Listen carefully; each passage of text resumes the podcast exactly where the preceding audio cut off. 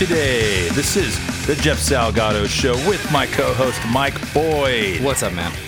Not much. Here we are. It's Sunday, August 2nd, 2020. It is raging hot, but we've gotten used to it. It's like 93 right now, but I mean, it's been 100 all week, but I kind of acclimated, so I'm not too. It fucking feels cool now. Yeah, exactly. My body's completely acclimated. If I got like around 80 degrees, I start getting chills. It's super cold for me. So today we have an interview with Eric Hammers from the band Deathwish. Sick. Really cool friend of mine. Met him on tour when he was with his other band War Torn, and we'll get to that soon. So, how have you been, Mike? I've been good, man. How about you, dude? I'm great. What have you been up to? Uh, just bitter shit, mostly everything. We got that video done, so that's out there. That's up on our YouTube, The Bitters Sacramento. Go check it out. We got some live footage out there too from back in the day when you could play shows. And we are finishing up tracking for a new EP that we're dropping. We got a five song EP coming out. All the instruments are done. All we got to do now is vocals, and that's a wrap. Awesome. What are you up to? So, on the last episode, I was talking about how we released our first single. It's called We Don't Trust You. We released it on Decibel Magazine. It was written by my guitar player, Dan Mills. He did a great job with that and um, has a lyric video on there. Went really good, really well received. So, we're really excited about that. And last week, we released um, another song, another single called Fortune Dealer, which our guitar player, Victor Hansen, wrote and that one actually has Dave Sanchez doing guest vocals on it, and it's fucking blowing up fat right now. We're really excited. Congrats, man. Thank you. And all those are available for download on um, any streaming services: uh, Zoom, iTunes, Spotify, um, YouTube. You can look up look them up, stream anywhere you want.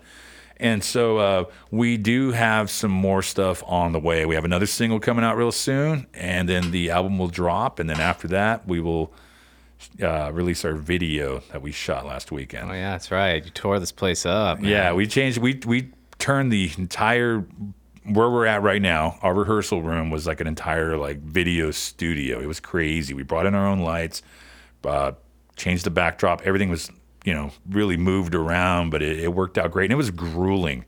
We ended up doing about I want to say we shot for about 16 and a half hours. It's two days worth and we did about average as I'm guesstimating about 85 to 90 takes altogether because we had some that were stationary so we count those two as takes even though it was on the same take multiple cameras and it was uh, a lot of physical work it was brutal dude i was like god damn this this room was not cool at all it was hot Sweat box. Dude, you got yeah, you got four guys fucking banging their heads. I mean, Toby's just a monster, and when he gets warmed up, dude, that guy was ripping it just like the album. He was slaying it. It was really good. We were excited just to watch him play with the with the track playing over the PA. It was really sweet. And then uh, we just we worked our ass off with that. And then uh, last night I was editing it with Jesse. Jesse Davis is the guy that shot it, and he's going to be doing the editing and uh, we're just really getting in deep. And we haven't really started the editing yet, but we got everything lined up. Like all the all the filters are set, because you, know, you know the light sources aren't always perfect, so you can do things on the camera to make it look really good. And uh, he's really good at that. So that that we want to release that after the album's released on August 28th. So we'll have that after that, probably September or something, sometime in September. And so um, uh, we're gonna campaign for this record for the better part of the next year because we got more stuff on the way even after it's released. So more surprises for all you guys. So you guys did this one video, and that's kind of like a single, basically, off of record. Yes. Are you? A lot of records get more than one single. Are you going to plan on doing another video for this? Uh, we did three singles. These are the Yeah. we did a lyric video, we did a regular single release, and then we have another single release. Then we're having the album release, and then we're doing a video, which is um, another song on the album. And yes, in the future we do have another video lined up, but it's not going to be a performance video. So that's something to look forward to. And we also have some video playthroughs of the band doing different songs on the record that will be premiered on um, other different formats. But they're Yeah. all everything we're doing is going to be premiered on something. So we're really excited. Uh, it's really shitty time. You know, you can't go out and do stuff. So we want to like provide some kind of like distraction at least for a little bit. You know, that you can enjoy, hopefully enjoy it, and just something different to look at. And I figured, why not better than better time than right now when nobody can really do anything? We can just hopefully provide some kind of entertainment for people to get out of their heads for a sec, or maybe reflect on what they might be thinking about. There you go. So that's that's kind of what we're all excited about. So, but now we have our interview. Eric from Deathwish is a really good friend of mine. We uh, we've been friends for a long time. We ran into them in 2015. We were on tour. We had a date in Denver, and they were on the same bill, and that's when we first met. We loved their band, and just became really good friends after that. And, and every time they come into town, we go and check them out. They're great. Uh, he was in a band called War Torn back then, but now he's in Deathwish. Death Wish is like a more of like rock and roll type punk rock, like meets metal, really crossover style band, but they're fucking killer. They're really loud. Bring your earplugs when you see them. But yeah, we're gonna have him right now. This is uh, Eric Hammers from Deathwish. How you doing, Eric? Good. How you doing? Pretty good. Long time. It's been for days. I know we talked a, a weekend ago, but um, how you been? Good. Good. Yeah, it's been a while since also since the last time we hung out. I think we were on a tour with DRI. That's I saw right. you at a Sacramento show. That's right. It was good to see you, and you guys killed it as usual. Thanks. So um, we're gonna go down your uh, history. We're going down history lane with you. And um, what when when did you start playing music, and how old were you, and what drove you to do that?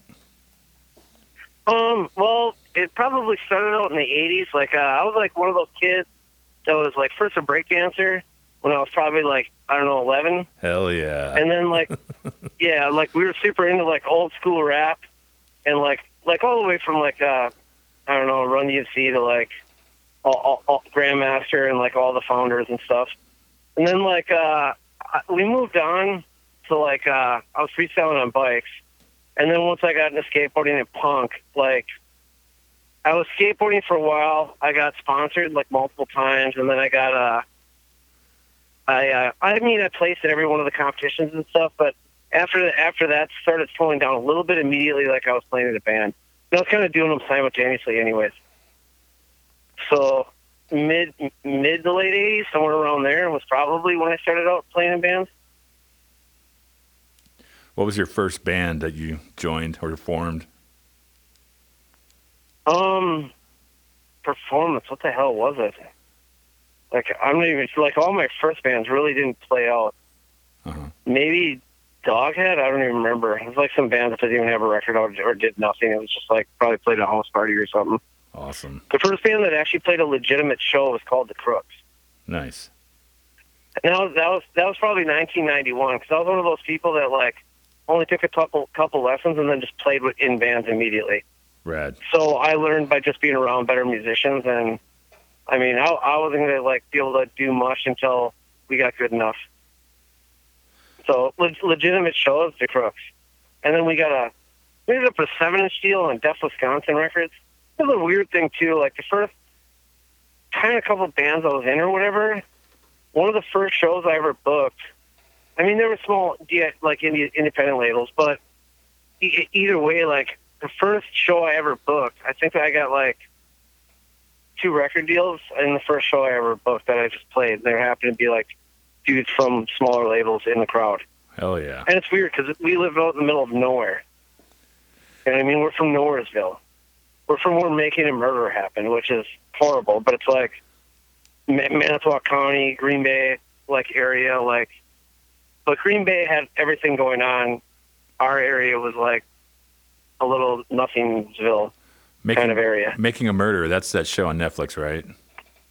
Yeah, yeah, like I like yeah, that's that's that's like that whole area is more like I grew up on skateboard and stuff. What what, And then uh what do you think the verdict is on that guy?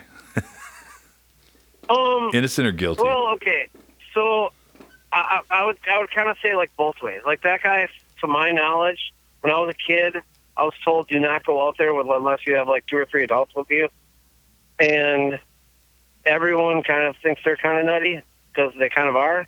and then like he was also like one of my clients basically straight out was in his presence when he said if he wanted to kill a person get away with it now that he was found innocent for the first time he could hmm. So my thought is, if he did do it, he probably just didn't do it where the doc- where the documentary said. And if not, I don't know, probably like so someone else out there did it.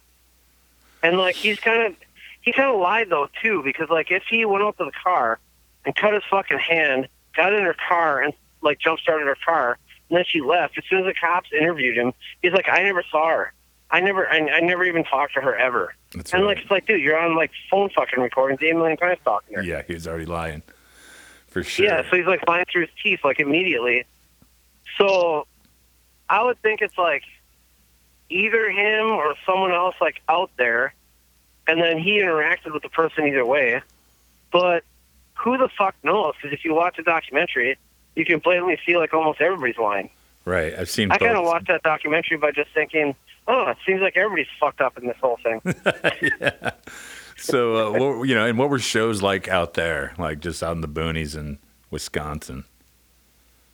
Uh, on the boonies, they were just like uh, it was like old punk rock. It was just kind of a party where it was like skaters and even sometimes like it would be skaters and metalheads and even some rednecks might be there and it'd be a whole hodgepodge of people because nobody was like really actually in touch with any sort of scene Right. because there you never could be in touch with one because there wasn't one in the 80s. There was not enough people. Right. Well, you guys had, see, you had the Crucifix, Die Kreuzen. You got a couple of good bands from Wisconsin. Ne- negative approach. yeah, fuck yeah. Killer one right there. Yeah, that yeah, that Kreuzen was like from Milwaukee, but we also have the Violent Femmes as well. Yep. I love the Violent Which- Femmes, dude. Gotta love them. Which that first record is fucking awesome. Absolutely. That's punk rock as far as I'm concerned. Oh, absolutely, absolutely. Yeah, I mean, and we're also not far from like Minneapolis. Minneapolis had like Hüsker Dü and a million other fucking replacements and other Right. fucking bands. so, uh, when did you when did you get like um like uh really into like touring? Which band was that in? Uh, fuck, what band was I in when I first toured? Maybe Standoff? It was like a kind of a hardcore band where we like kind of were like negative approach. Nice. And and then like uh we did that band. The crooks i don't think ever toured. And then like what the hell did i finally and then i like oh i did default. That was like the band that finally got on beer city. That was on like a reputable label. Right. that was actually had distribution and you know what i mean could do stuff. And i think it was like 1994 they did uh beyond our means. And beer city was like a skateboard company and a, a record label at the same time. And when they put out a record like like the thousand copies that were oh they did a thousand copy or whatever but it was sold out within like 17 days. And that was like before the internet. Fuck and then they had to do a repress right away and then sent us our other stuff. We went on tour for like a month. That was that, that was a pretty good that was a pretty good year. And then like that band only lasted like a year but we practiced like six days a week which is kind of insane. Right. like looking back on that i was like well at least i was learning how to play my instrument but that's kind of insane So then we moved we moved on from band to band. I was like in the Droids, which was a punk band. Kind of at the same time I was in Mannerism, and that band was kind of cool. It had members like from Hellshock and Remains of the Day, and then eventually I went on to do War Torn and Deathwish, and it was like a multitude of people in that band. were you in uh, Dresden? Yeah, yeah, I was in that band. That's like uh, War Torn broke up for a while, and the guitar player really didn't want to do it at the time. And then he did like a stoner doom metal band called The Parish. Okay. which I ended up in later. uh, the, like the second or third lineup of that, I ended up playing bass in. But uh, yeah, that was like basically just started it up because I called this dude named Bones. He he was very inspired by the War Torn uh, Guinea Pig Champion, like Ryan. Like he was inspired by his writing stuff, but then it was like more like tragedy esque, like epic from Ashes Rise stuff. And then uh, just more in War Torn finally got back together. And then we were doing both bands. And then Dresden just split up after we toured with Deviant Instinct. We just never did anything ever again. Mhm. And then War Torn was already back and going, so I think War Torn lasted like 15 or 16 years. So Yeah, that's where we met you on on the road, and it was like you guys have been around for a while. We remember I've I've seen your name many times, and we were we, we booked a show in Denver, and that's where we crossed paths. And I saw that you guys were playing it. I was like, oh, sick! This is going to be a really good show.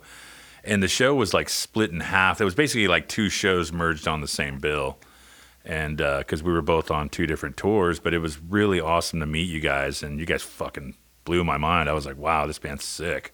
Fucking old school punk, like meets metal, like Motorhead type punk. It was really good, and. uh that was pretty much like which kicked off our friendship, and then I, we just kept in touch all the time since then. It was really sweet. Yeah, thanks. Yeah, that was uh, that night was awesome. You guys did a Gang Green cover, Yeah, i- i- if I remember correctly, and I was fucking stoked to talk about that. right. And then uh, was it another wasted night? That's right. Because everybody does alcohol, so we were like, let's do fucking another wasted night because we like to rage, and we don't want to do the song that everybody else has covered. So we we did that one actually in Boston on that tour, and the whole bar fucking went ape shit. It was awesome. They were totally stoked because they were. We said, well, we're gonna do a Gang Green cover, and everybody kind of rolled their eyes. They're like, what is it, fucking alcohol? we kicked it Well- another wasted night, and the crowd went nuts. It was great. Yes, and I, I, I was like, I was stoked on that because like I love alcohol. It's probably my favorite song, but second favorite song is Another Wasted Night because that was like, I remember they were like, uh, the Bad Brains is going to be on 120 minutes, whatever, whatever. And I hit record when I was like a kid, and I fell asleep. And I woke up and like went to bed, and I like watched it the next day. And Bad Brains, and it started out where green Another Wasted Night was on 1st hmm and that that was like, fuck, this shit's rad. So I went out and bought a bunch of Gang Green stuff. I remember that video. And It's sick. Yes, and so I was just like, although I think the alcohol song is more catchy that they do, the other one was the music video that everybody got to see. Right. You know what I mean? So it was like kind of the song you were more exposed to, if that makes sense. And you had a video image in your head because I was like, fuck yeah, I remember them jumping off the fucking roof Yep. of a fucking hotel and clearing how many fucking stories and just barely making it into the fucking pool. Fuck I yeah. remember thinking that was like before the internet, so I was like, "Holy fuck!" That dude came pretty close to dying. You know, it, yeah, it's great you say that because I mean, being in the punk, you know, in the '90s and the '80s, like if we had internet back then, there would be so many criminal charges going on. we were just nuts. We were crazy. It was insane. Well, there, there, there was also like back then, like there were neo Nazis like Yeah, mass amounts in the Midwest, and the Klansmen would march ten thousand strong. they're here too. And it, it, it's it's bizarre now where, like, I guess we got so many fights. We all carried weapons. Yep. We got the fuck beat out of us by rednecks constantly. People said anything you knew, you even turned and looked. And next thing you know, four cars are coming back to put you in the fucking hospital. And if you didn't fucking fight and you didn't fucking do some damage, you, you were either going to the hospital or you were just going to get fucked up like so fucking bad. And if you didn't, if you didn't defend yourself and the word didn't get out that you defended yourself, then you were even more of a target. right. And people hated anybody that was different back then in any sort of way. But the thing I think they miss, and this is kind of a thing they miss even like in high school, is if somebody called you a fucked up name, you just took the back of your book and smashed them in the face, turned into a fist fight. That's right. You guys both drew blood. You went back down to the fucking office, and you sat there and you didn't tell on each other. With each You'd be other. like, oh, I right. and fell and fell on his fucking desk. I don't know what happened. Then his desk fell over and fell on me. And like it was like some dumb story that made no sense. That's right. And like you knew the school knew you both were lying. And then like some redneck dude, like a week later, you'd you sit through three detentions, and all of a sudden you'd see each other in the hall and you'd both do the head nod. That's right. 100. percent And, and then it was like it was over with, and half the school found out how much of a bloodbath the fight was, and at least half the school would now leave you alone. That's right. I had a friend in high school. His name was Kevin Zellman, and we got in a scrap in fourth grade. You know, outside of this fucking big old twidget thing we all played on. Totally fucking boxed. Both got went to the principal, and we both sat there, and neither one of us ratted, and we became like really good friends after that. How funny? Because that you're right. That's the way it was. Yes, and and then like the outside group, or like whenever it was like Nazis or Klansmen, then we all fought. Everyone fought those fuckers. Everyone hated them, That's right. and they would all team up, and everybody turned into a big fucking rumble. I was in riots against those fuckers, like hitting those fuckers with weapons, and like a, lot, a bunch of times I just got stomped into the ground and kicked in the fucking head a bunch of times, and like fucking the fuck beat out of me. But I did my best. I'm small as well, but it's weird how nowadays people's like people are like shouting that like it's the worst it's ever been, and I'm like, What? what? you know what I mean? Like, wait a minute, like, you mean, you mean? I mean, I used to be able to go six pounds over, and if I took like a fucking twenty foot chain, I could fucking hit twenty Nazis standing in the middle of any road. I ha- I haven't actually seen one in like seven years, Likewise. Right. and like, but are there morons? Yes. Well, yeah, but a moron's not specifically a Nazi. Right. and there there will always be morons unless unless you can cure stupidity, which you'll never cure stupidity. Like half the fucking people's IQs are under a hundred. You're always going to have stupid. So if you're complaining about stupid, yeah, that makes sense. Because that's always going to be a problem. So what's what's the story with War Torn? I mean, I I know you're in Deathwish, and that's a sick band. We'll get to that. But War Torn started out like 15 years, or they, it lasted for 15 years, right? The whole thing. Yeah, like I, I don't even remember when the fuck it started. It started so fucking long ago. Right. like well 2003 four i don't remember when it was. But uh we just started jamming. Word that burn was like kind of at its end. And then i wanted to go to europe still so i ended up with jamming with like um uh guinea pig champion and heart and other people. And then slowly but over time we gained members like ellen tolvin and stuff. And then uh the band started out like we were like uh i don't know we were political i guess. So I would write, you know what I mean, people fucking I hated and politically, and then I would just write about that, like basically George Bush Jr. and Senior, who I fucking did hate. Right. So, and I still do today. I don't fucking like either of those two idiots. Absolutely. So we, I, I wrote like the Father, Son of the Holy War, and it was basically about what was going on at the time period. Right. Then like we we went from there, and like we did a couple of records. We just split with Pyroclast, and I ended up playing bass in that band for like a year, which was a lot of fun. And then uh, eventually we signed to Southern Lord, and then we did more and more touring. And I think we were ready on Southern Lord when I met you. That's right. I'm sick. And Southern Lord fucking took care of us. They were all great. Greg was great, and it was fucking awesome. So that was a really good experience. Yeah. And, you, uh, you guys were fun. Yeah, thanks, dude. Yeah, the last thing we did was uh, the tour with DRI, and I think it was like the Gulf Coast tour or whatever. And then that was the last tour we ever did. And and we we we at one time had like, oh, we had Derek from uh Derek, the guitar player Macabre, was also in the band. He's on the Iconic Nightmare. Nice. So and they they got signed to Prosthetic, which I'm very proud. I'll I'll put over Macabre and on Prosthetic Records because they're fucking rad and good friends. That's right. Macabre rules. And so basically, yes. So that was like that was all going on, and then uh, people moved away, and the band like started doing less and less and less towards the end, after our like final LP, and then it was just like, I kind of was like, I wanted to do Deathwish for probably like a year before it ever started. I was trying to find the right lineup. I I thought I had the right lineup, and then the people didn't want to do it. Then I was like, okay, and all of a sudden, like, I think Sam, the drummer, tried out for the Parish, the song doom, metal band that Ryan started, and he was just like, "Well, I don't, I don't really want to play doom metal. I'm just not. I'm like stoner doom metal. I'm not really. I mean, like that type of player. But the shit's amazing musically." And so then uh, he actually said to me, "Hey, if you ever had any side projects, because we barely knew each other, let me know." And he's a fucking awesome drummer. Like Hart and Sam are like the two drummers that I've always worked with that are fucking just top notch musicians. How's Hart doing? And uh I would say Nick from Pyroclast is also a fucking fuck amazing drummer. Yeah. Fuck that band And- rules. Yeah, so it's like uh so it was just like, okay, so I was like, you know what? I actually want to do this motorhead type thing. And he's like, Well, if you do it, yeah, let me know. And then I talked to Ryan. I was like, GPC, dude, do you wanna which uh do you want to do like a, a motorhead style band? And he's like, Well, what do you mean exactly? And I'm like, Well, more like an FC.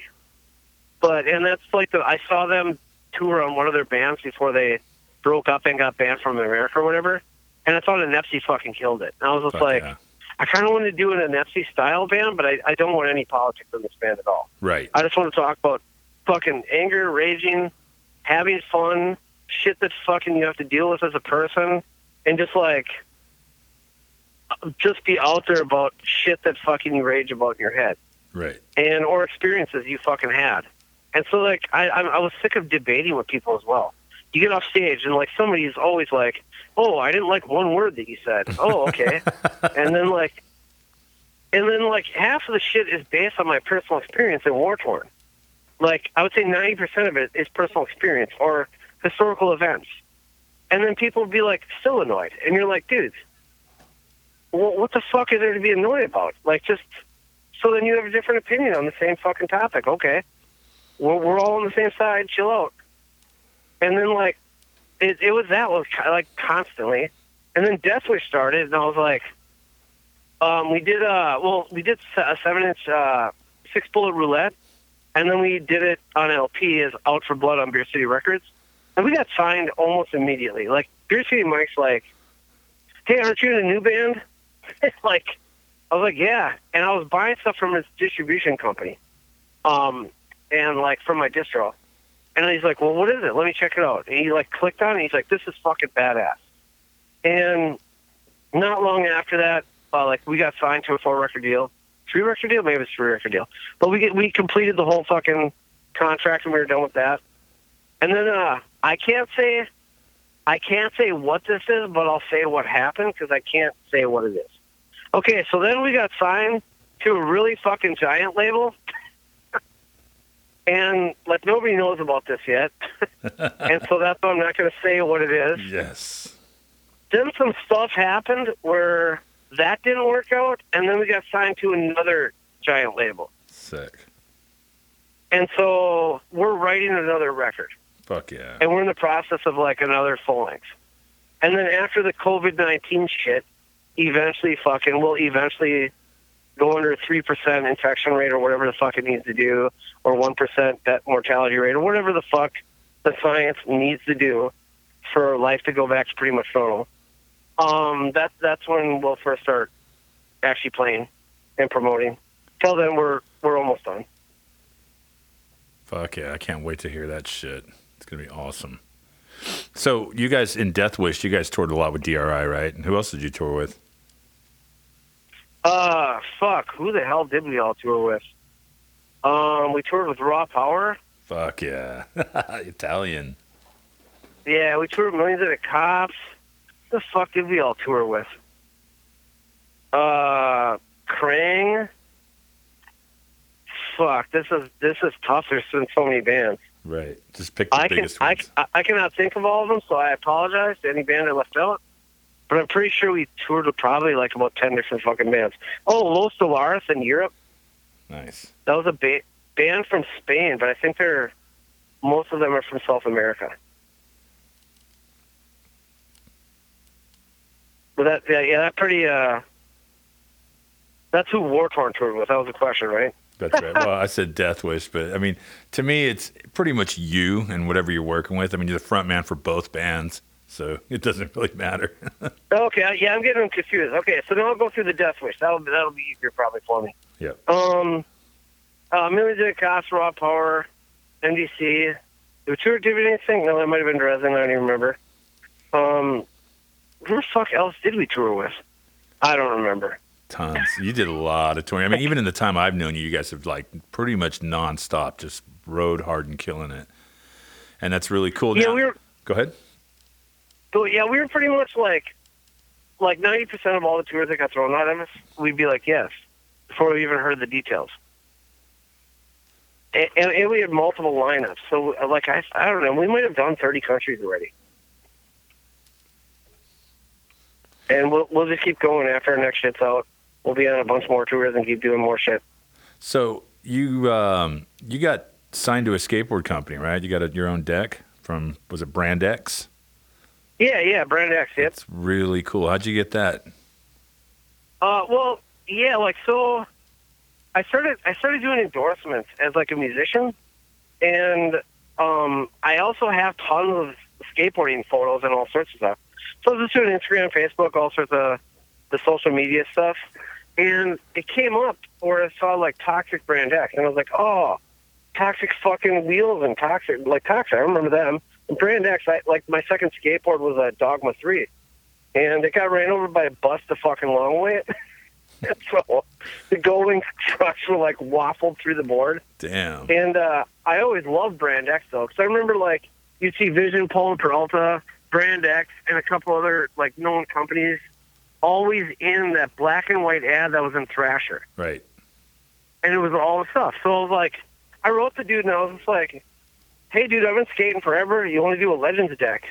And he started checking on all my shit. We started talking, and eventually I did like a the Motor Shred deck, which is the Eric Hammers Motor Shred deck. It's just kind of like a morph between me and things I'm inspired by.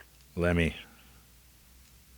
Yeah, it's like well, yeah, but the it's like also the the picture thing is me. And It's kind of me giving a nod and saying, "This is what I'm inspired by." Fuck yeah.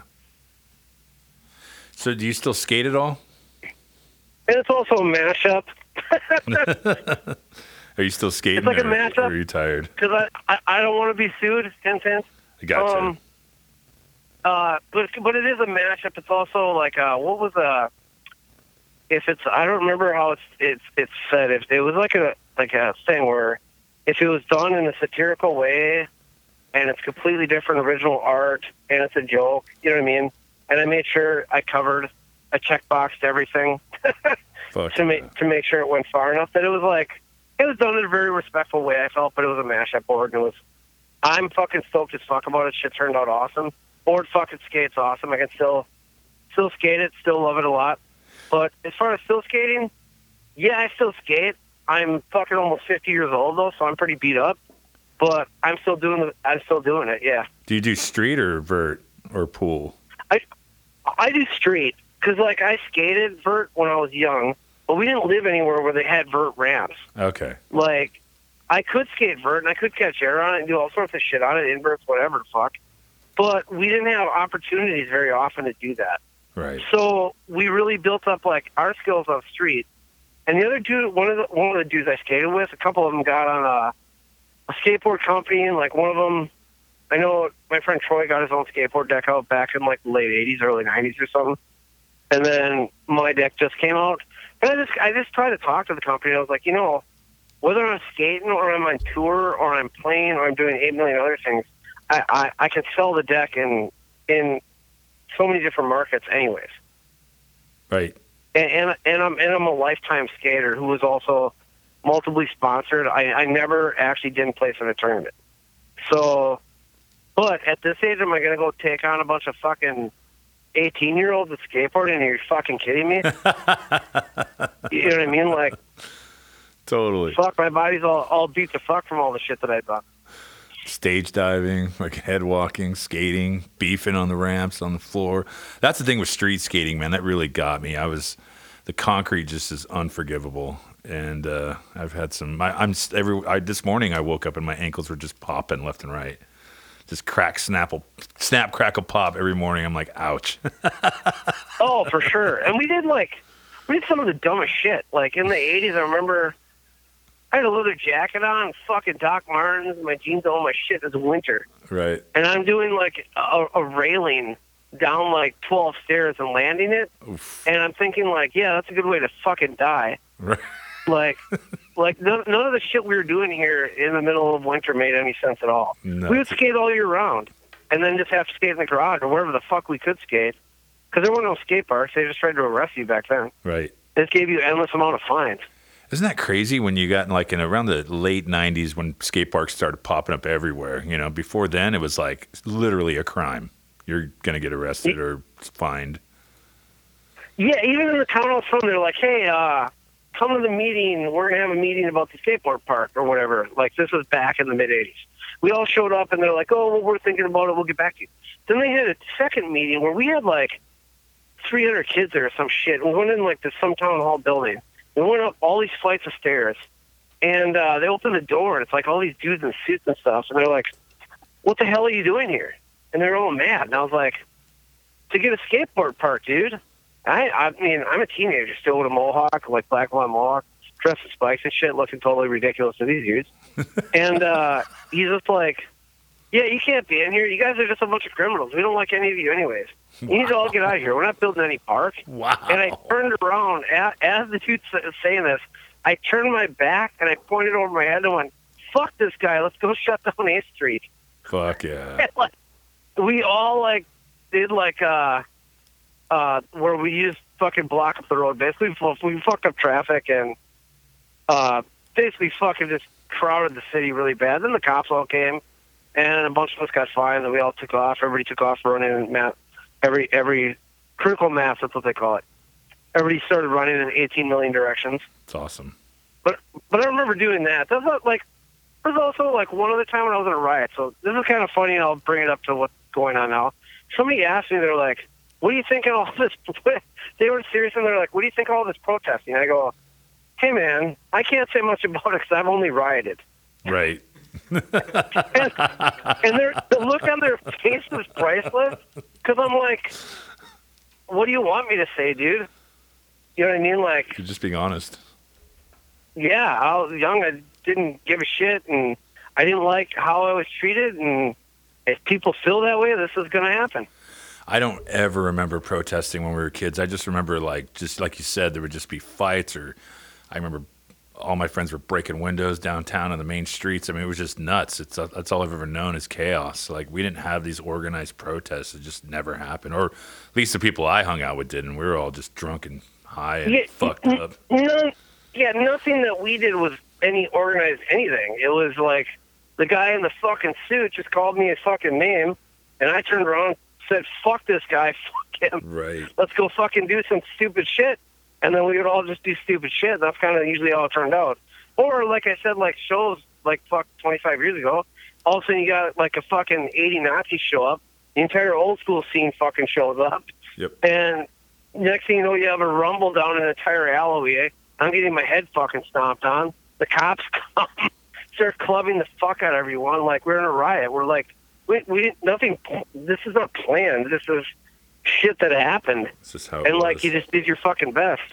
Yeah, it's, I was talking to some kids recently, and I was like, we used to actually like box Nazis, like on the, you know, in the streets of San Francisco at shows in the '80s. Like, I I don't see them anywhere now, and I hear that they're everywhere, and I'm like, wow, I don't see them, or at least they're hiding, or they're under like some kind of disguise. Because when you saw 30 skinheads walking down the street coming to a show, you knew shit was gonna go down every time.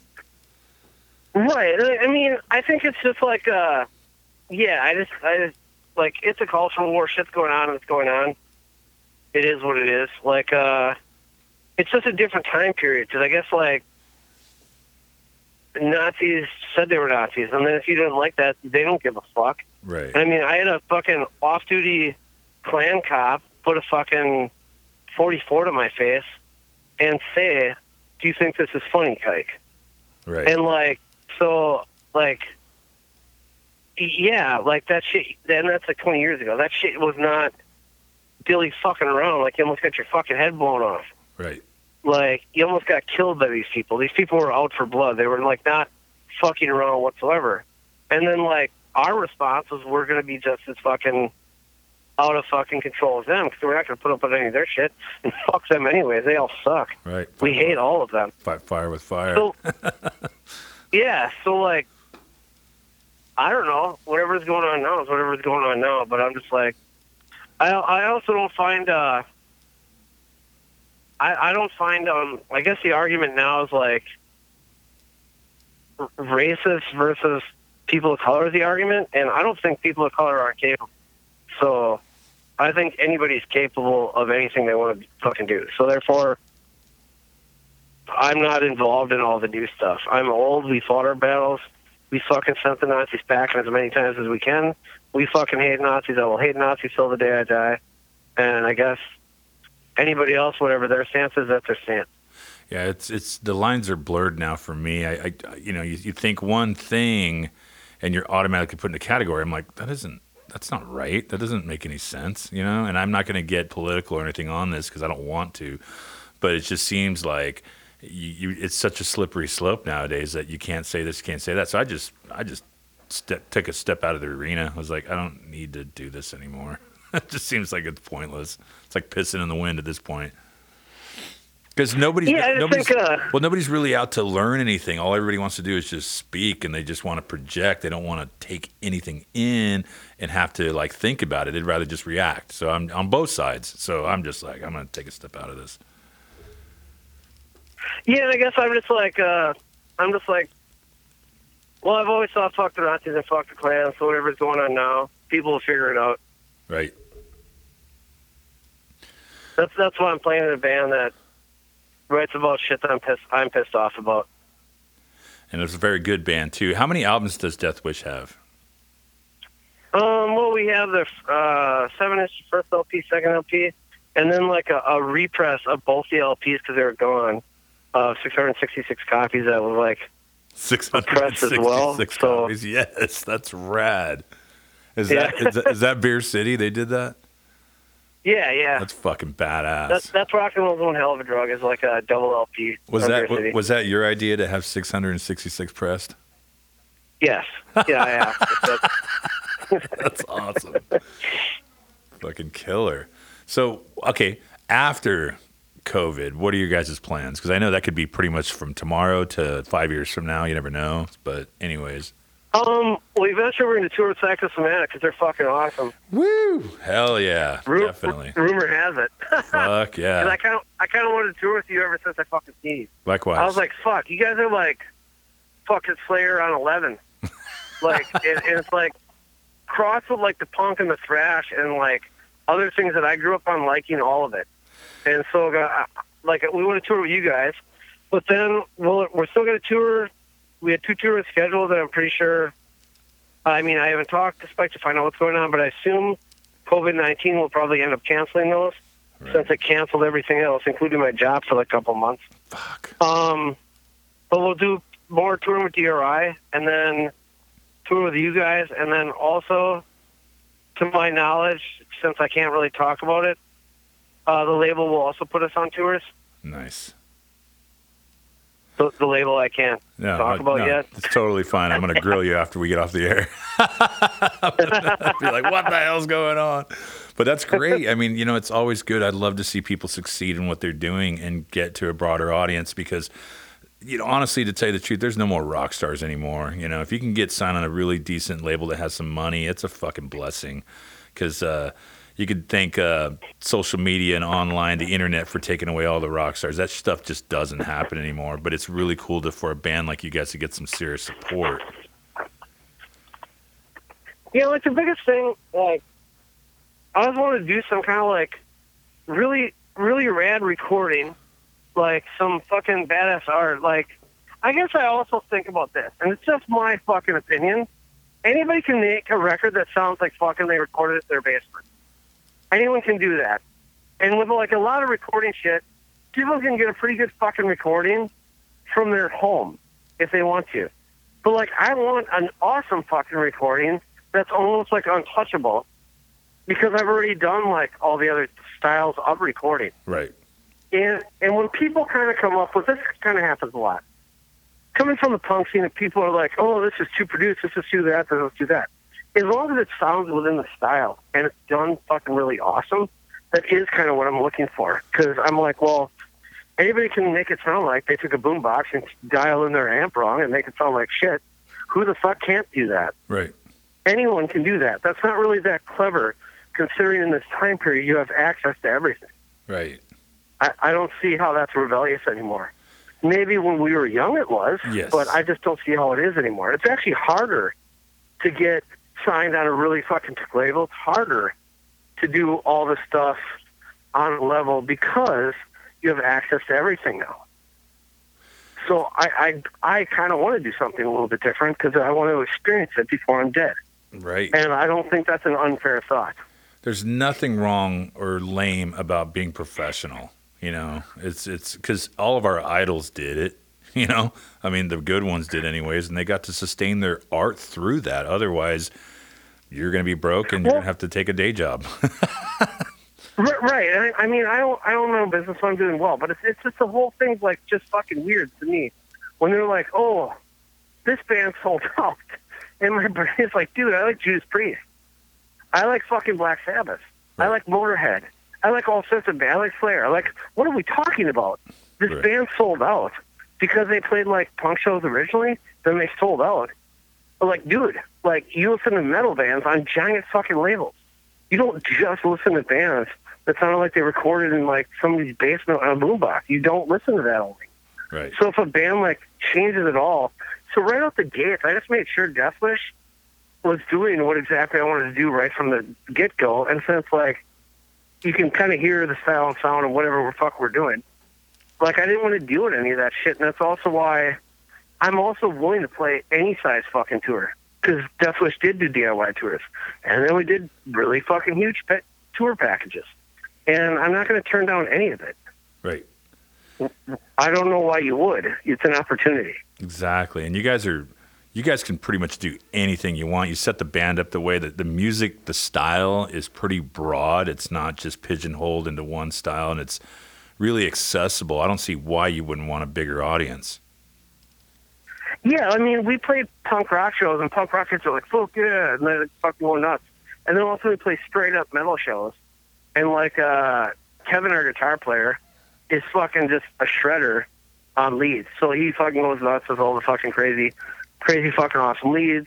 Uh, GPC writes, uh, like a big majority of like the Deathwish music. He's the, like the riff master general.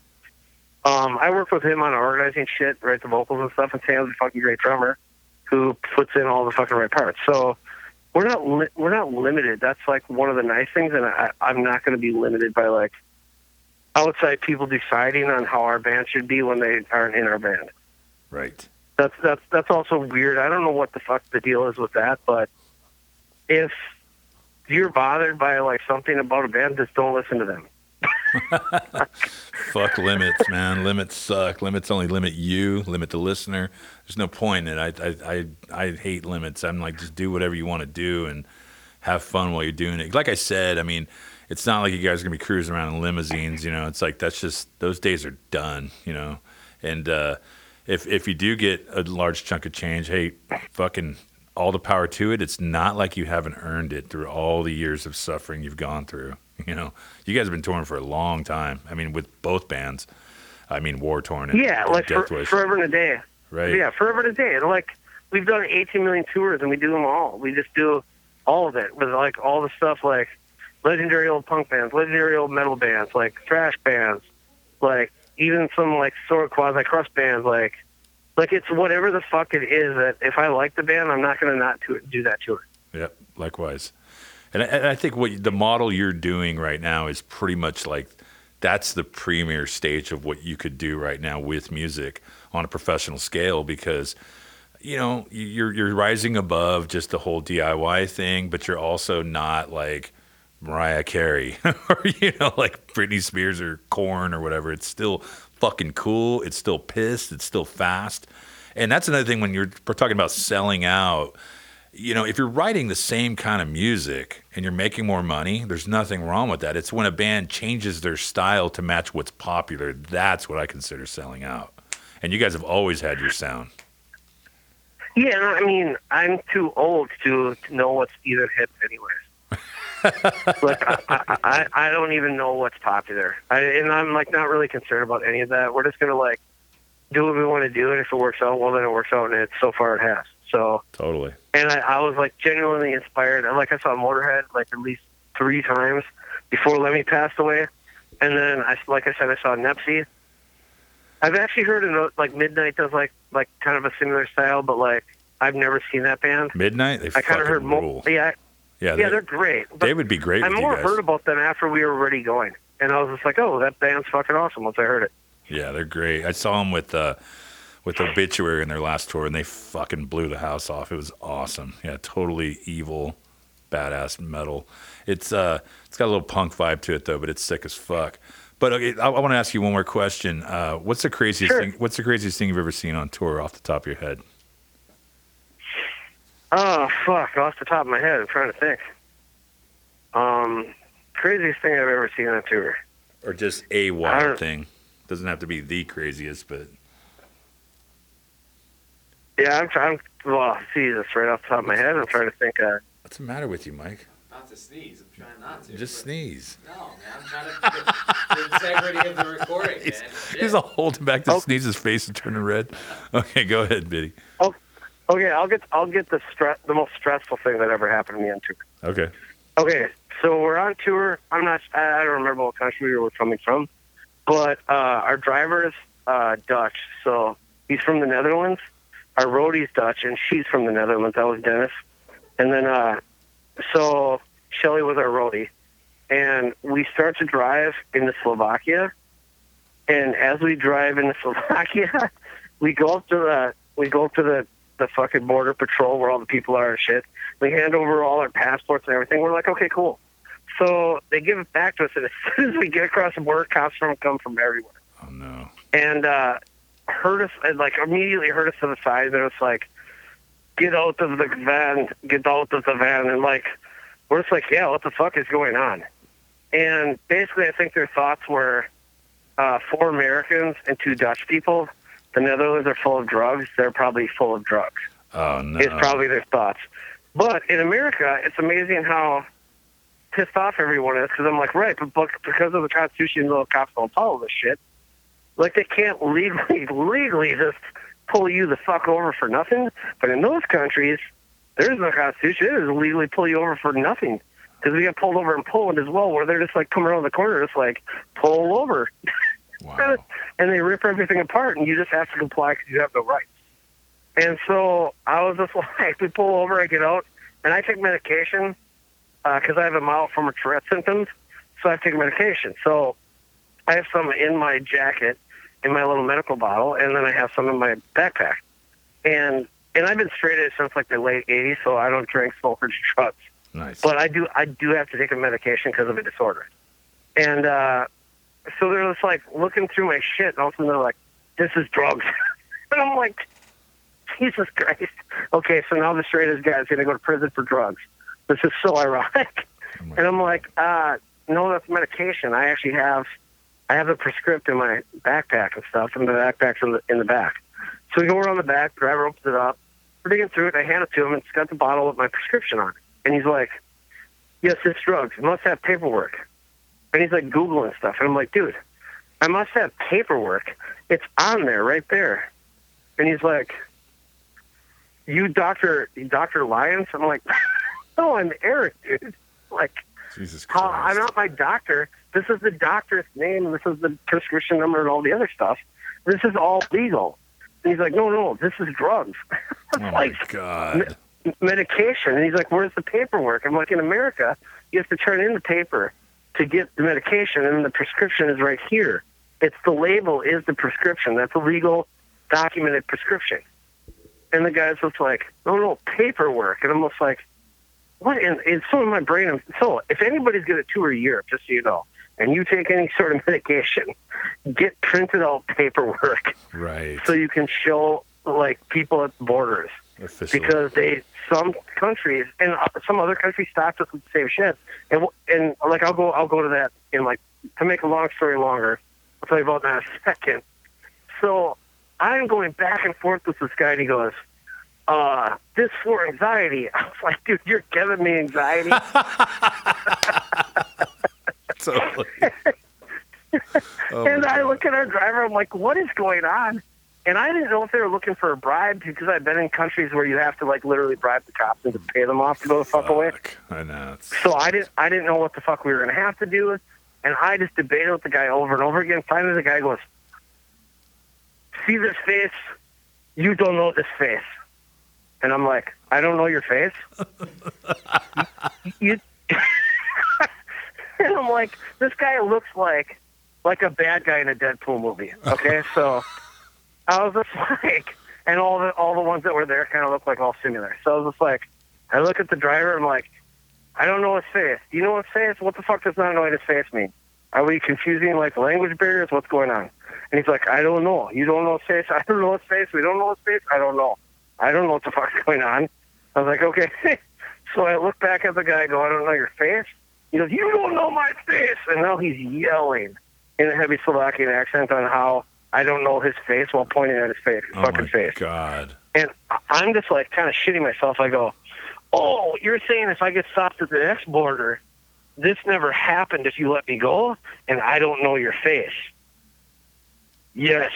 I go, guess what, buddy? I go, it's both of ours lucky day. I don't know your face. That's fucking great, dude. Oh my god. Yes. And I was like, the difference between going to prison and not going to prison in some fucking country, I don't know jack shit about the laws. I do not know your face. Get me the fuck out of here. So he stuffed all my shit back in my bag. He goes, get out of here now. And you, you don't know my face. That's oh my god. I would have been dying. That's fucking terrifying and hilarious. Yes. And we got out of there, and this is what we did do, and it worked, and it was fucking the dumbest thing I ever heard. Okay, so I got on the phone. It was a Sunday, so everything fucking closed. And I finally, I can't say exactly where, but I called a place that does my prescriptions, and the person remembered me because I look like a punk rocker or whatever. And like, so they're like, "Oh, I totally know who you are from coming in here." And I'm like, "Right, I need a printout of the prescription, but there's no way to get it." And, the, and it's Sunday, and I can get like put in fucking prison apparently, which I didn't know about this. Even though I have the prescription, they're not accepting it Jesus. because it's not how they are used to seeing these things in their country. And he goes, "Oh," and he actually, I will never say who did this because I love them for helping me, but they took a picture, texted it to me. We went to a dude's house that we stayed at. We printed it out on a machine. I fucking cut it out. It's like on this bluish paper. Dude, this shit would not pass in America for anything legitimate whatsoever. And at a different border, I shit you not, to like, where's the paper? I Totally pulled it out, fraudulent. and I'm like thinking in my head, like, how the fuck is this going to work? This is like a photo of a computer screen printed on some fucking blue paper that I cut out. This looks so not legitimate. Awesome. It's ridiculous. But I already have the real prescription, but none of these countries like seem to give a shit about that because they're not used to ever seeing it, I guess. And so I handed it. A guy look at it and go, "Okay, no problem."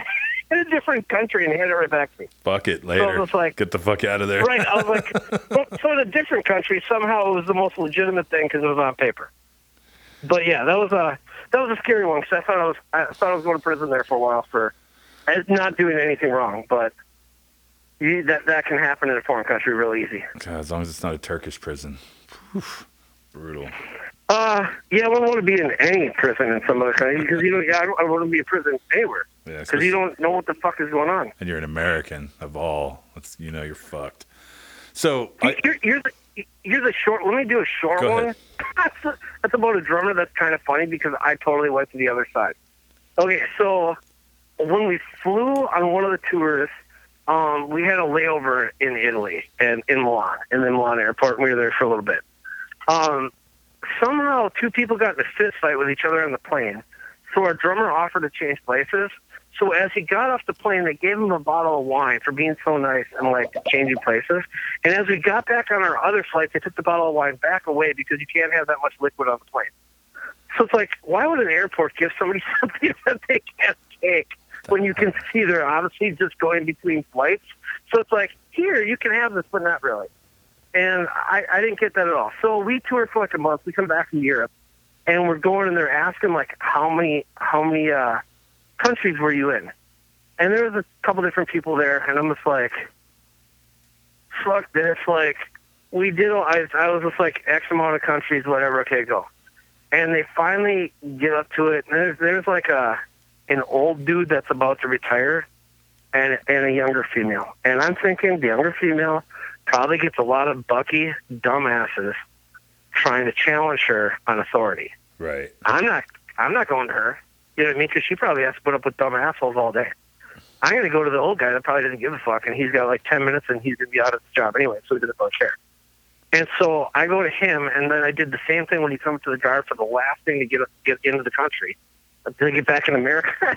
and the guy goes, "What band?" Looking totally annoyed at first, and I'm like, "Oh, maybe I did make a bad choice here." and I go, or he goes, "No, no, no." He goes, "What's the name?" I go, "I'm Eric." and he goes, "What's your band name? You're carrying a guitar, son." and I was like, "Oh, War Torn." And he goes, "Go through." And keep in mind, I had like probably a couple thousand dollars worth of rare records that I got from all these different countries, from all these crazy like record stores and stuff. Like, and my bag is emptied, and all my clothes are in my backpack. So literally, I have like a record store in my fucking bags. Awesome. And so, but it's all one of each. So it could be for me, it could be for Reese, it could be for anything. But it's all records that I fucking love. So I'm stoked as fuck. So I walk through, and a drummer gets caught. And seriously, they're like, "How many countries do you go?" And he says, "X amount of countries." They're like, and the like young lady's like, "Why are you lying?" I can hear the kind of the yelling back and forth, and I'm like, "Oh, of course." and he's like, "Why would I lie to how many countries I went to?" Like I, I just went there. I don't know. I was there a month. I let me count it again on my hands. I think it's this amount of countries. And they're like, it's not. It's one more. Why are you lying? And he's like, how is it one more? And he like starts rapping off the countries. And they're like, you were in Italy. He goes, when the fuck was I in Italy? And it's like, and like a month earlier, it's hard to remember that you had a layover that you were there for like five fucking seconds Oh and just walked onto another plane. That's, That's how, and he's like, wait, oh, the layover? Does that count? That's where I got the wine handed to me, and then they took it back like 30 seconds later. He's like, that counts? Does that count as being in that country? And they made, dude, they held it for like an hour and yelled at him about all this shit. About how, and I'm like, at the time, I'm thinking, how the fuck are they going to deport you from your own country? Like, what exactly do they do? like, what exactly are they going to do with you? Oh man, build a wall. Yeah, build a wall and toss you outside it. Dude, what the hell, man? That's so crazy. Customs, man. I just, I got, yeah. There's some crazy stories with customs. Anyways, okay, real quick. Who's your favorite uh, pro wrestler? Who's my favorite pro wrestler of all time? Yeah. Um, probably Stone Cold Steve Austin. Yes. And then Stone Cold the other Stunner. one I would pick. You know, I, I just like that he came in. It took him a while for anyone to catch on to how good he was. And ECW is where he finally shined. That's right. Where he finally got to be himself and not have the companies control him. And then he was like superstar Steve Austin. Right. And then he did these amazing promos with like, we had a bad wig, and he's like making fun of Eric Bischoff because he fired him over the phone. Then he had Bongo instead of Mongo McMichael and all this other shit. He did Monday Nyquil. Mhm. He just railing on all this shit and just talking shit about everything. And he just got to do whatever he wanted to do, and it was really over. But I remember seeing him as the ringmaster, and I was like, this dude is fucking awesome at working. I'd be willing to bet he would get huge if they just push him right and use him right. Fuck. And then when Jake put him over at the King of the Ring, and there was all like they wrestled in the Bible Belt, and there was all these like John three sixteen or some shot signs in the fucking crowd. He just goes, "You can have your songs, and you can have your John three sixteen or whatever the fuck it was, but Austin three sixteen so I just whipped your ass." And I was like, "That's gold." He just made it up on the spot. I was like, "That will probably be a shirt." And sure shit, the next night, Awesome. Austin 316 Yeah. signs were everywhere, and I was like, "Fuck yeah!"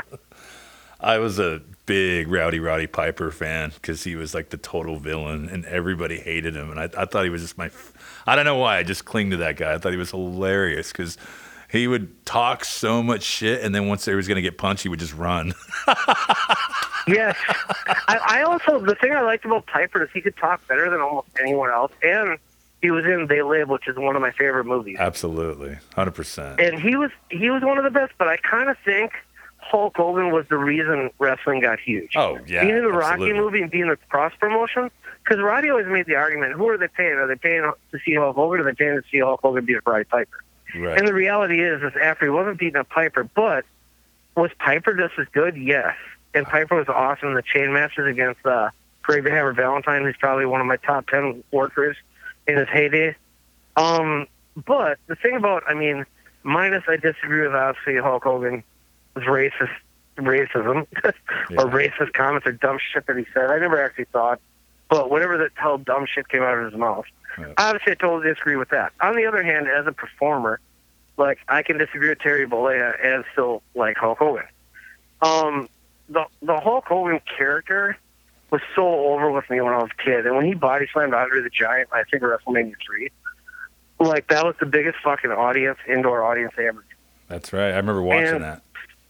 Right. So people can like say, "Oh, he doesn't know uh, like a wrist lock from a wristwatch," and they say all this other shit. And I kind of make this argument for what I'm talking about. I don't see Hulk like like Hulk or Austin doing like top rope fucking Frankensteiners, 450s off the top, or any other shit like that. On the other hand, I think sometimes people forget you're being entertained. That's right. And, and Conor McGregor may not be the best you like MMA fighter because he definitely isn't. But he's one of the most entertaining. It's why he gets paid so fucking much. Oh, dude. And you can be the world's greatest fucking bass player, and if you aren't entertaining to watch, fucking great for you. I I, kind of think like people will talk Lemmy's bass playing up like he's Les fucking Claypool, and I'm like the reality is he's fucking not Les Claypool. On the other hand, Motorhead is just way more over than Primus, but I like both bands. Right. But Lemmy is easier connected. I mean, I saw Lemmy, and this is like a good example of what I'm talking about. About you have to be good, but you don't have to be the best. And a lot of people that are on like bass, bass guitar Facebook pages, guitar Facebook pages, drummer Facebook pages, they'll talk about like the people who are technically the best players, and it's like, and they seem to be pissed off if somebody just has to be entertaining or wrote something catchy or wrote something good that sticks. Well, that's Like, would you, you know what I mean? And my brain is like, hey man, if the Ramones are like one of the most over fucking bands, it's because they're fucking entertaining. They're rock and roll high school. They're in a fucking corny movie. On the other hand, it, they don't have to be the best. They just have to be entertaining. Well, it's the same thing with, uh, you know, Tony Hawk and Christian Hosoi. You got one that's like the most technical skater in the world, and then you have one that's just flamboyant as fuck and really fun to watch because he's And he was really fun. Yeah, tons, tons of style. right, and that's exactly what you're talking about. It's like one hand you got one that's who really didn't really didn't shine until the video game came out. Unfortunately, financially for him, but he was always a great skater to watch because he was so crazy. You're like, wow, that's fucking you know nuts. But Christian Hosoi was the guy that that was the rock star. That was your Ric Flair. You know, Oh, it, it, yeah, and Ric Flair is fucking amazing. I've actually met that dude. That dude's pretty nice. that's awesome. Ric Flair was like Ric Flair all the time. Because he's he that was a very short stretch for him to be that character because he is that character. Right. He's Okay. never not that character. All right. Well, we're gonna wrap this up. But hey, thank you for uh, coming on the air and shooting the shit. We really appreciate it, Eric. All right, thanks for having me. Fuck yeah, ladies and gentlemen, Eric Hammers from Deathwish. You got any closing statements? Oh yeah, next year Deathwish will have a new record out, The Fourth Horseman. Uh, it'll be on. We can't tell you yet, and you'll just you'll see it promoted. Fuck. and then and then as soon as we go back to semi-normal and it's all safe, and I hope everybody stays safe out there. Eventually, we'll see you on the road. Hell yeah. Thank you very much, Eric. Have a great day. All right, thanks, Jeff. Bye. Okay, well, that wraps up this episode today. And um, we have an episode scheduled for next week. Hopefully that works out. But uh, from me and Mike to you guys, thank you very much for listening. Check us out on everything where you can stream podcasts. You got Spotify, Apple, iTunes, you got Stitcher. You can go straight to Podbean and look us up and check us out. So go back. We got almost 20 episodes worth of good material and interviews. You can find you can find uh, Podbean on Safari. You don't have to have the app. If Yeah. you want to just go on the internet and look at that way, and uh, an easy way is to look on um, the Facebook page. It has all the links right there. You can just automatically click on what your preference is as well. and Follow us right on there. Instagram, do all that stuff. Because you've got the Instagram, Jeff Salgado Show. We got it on Facebook. So for sure. check us out. Thank you very much. Have a great week and peace.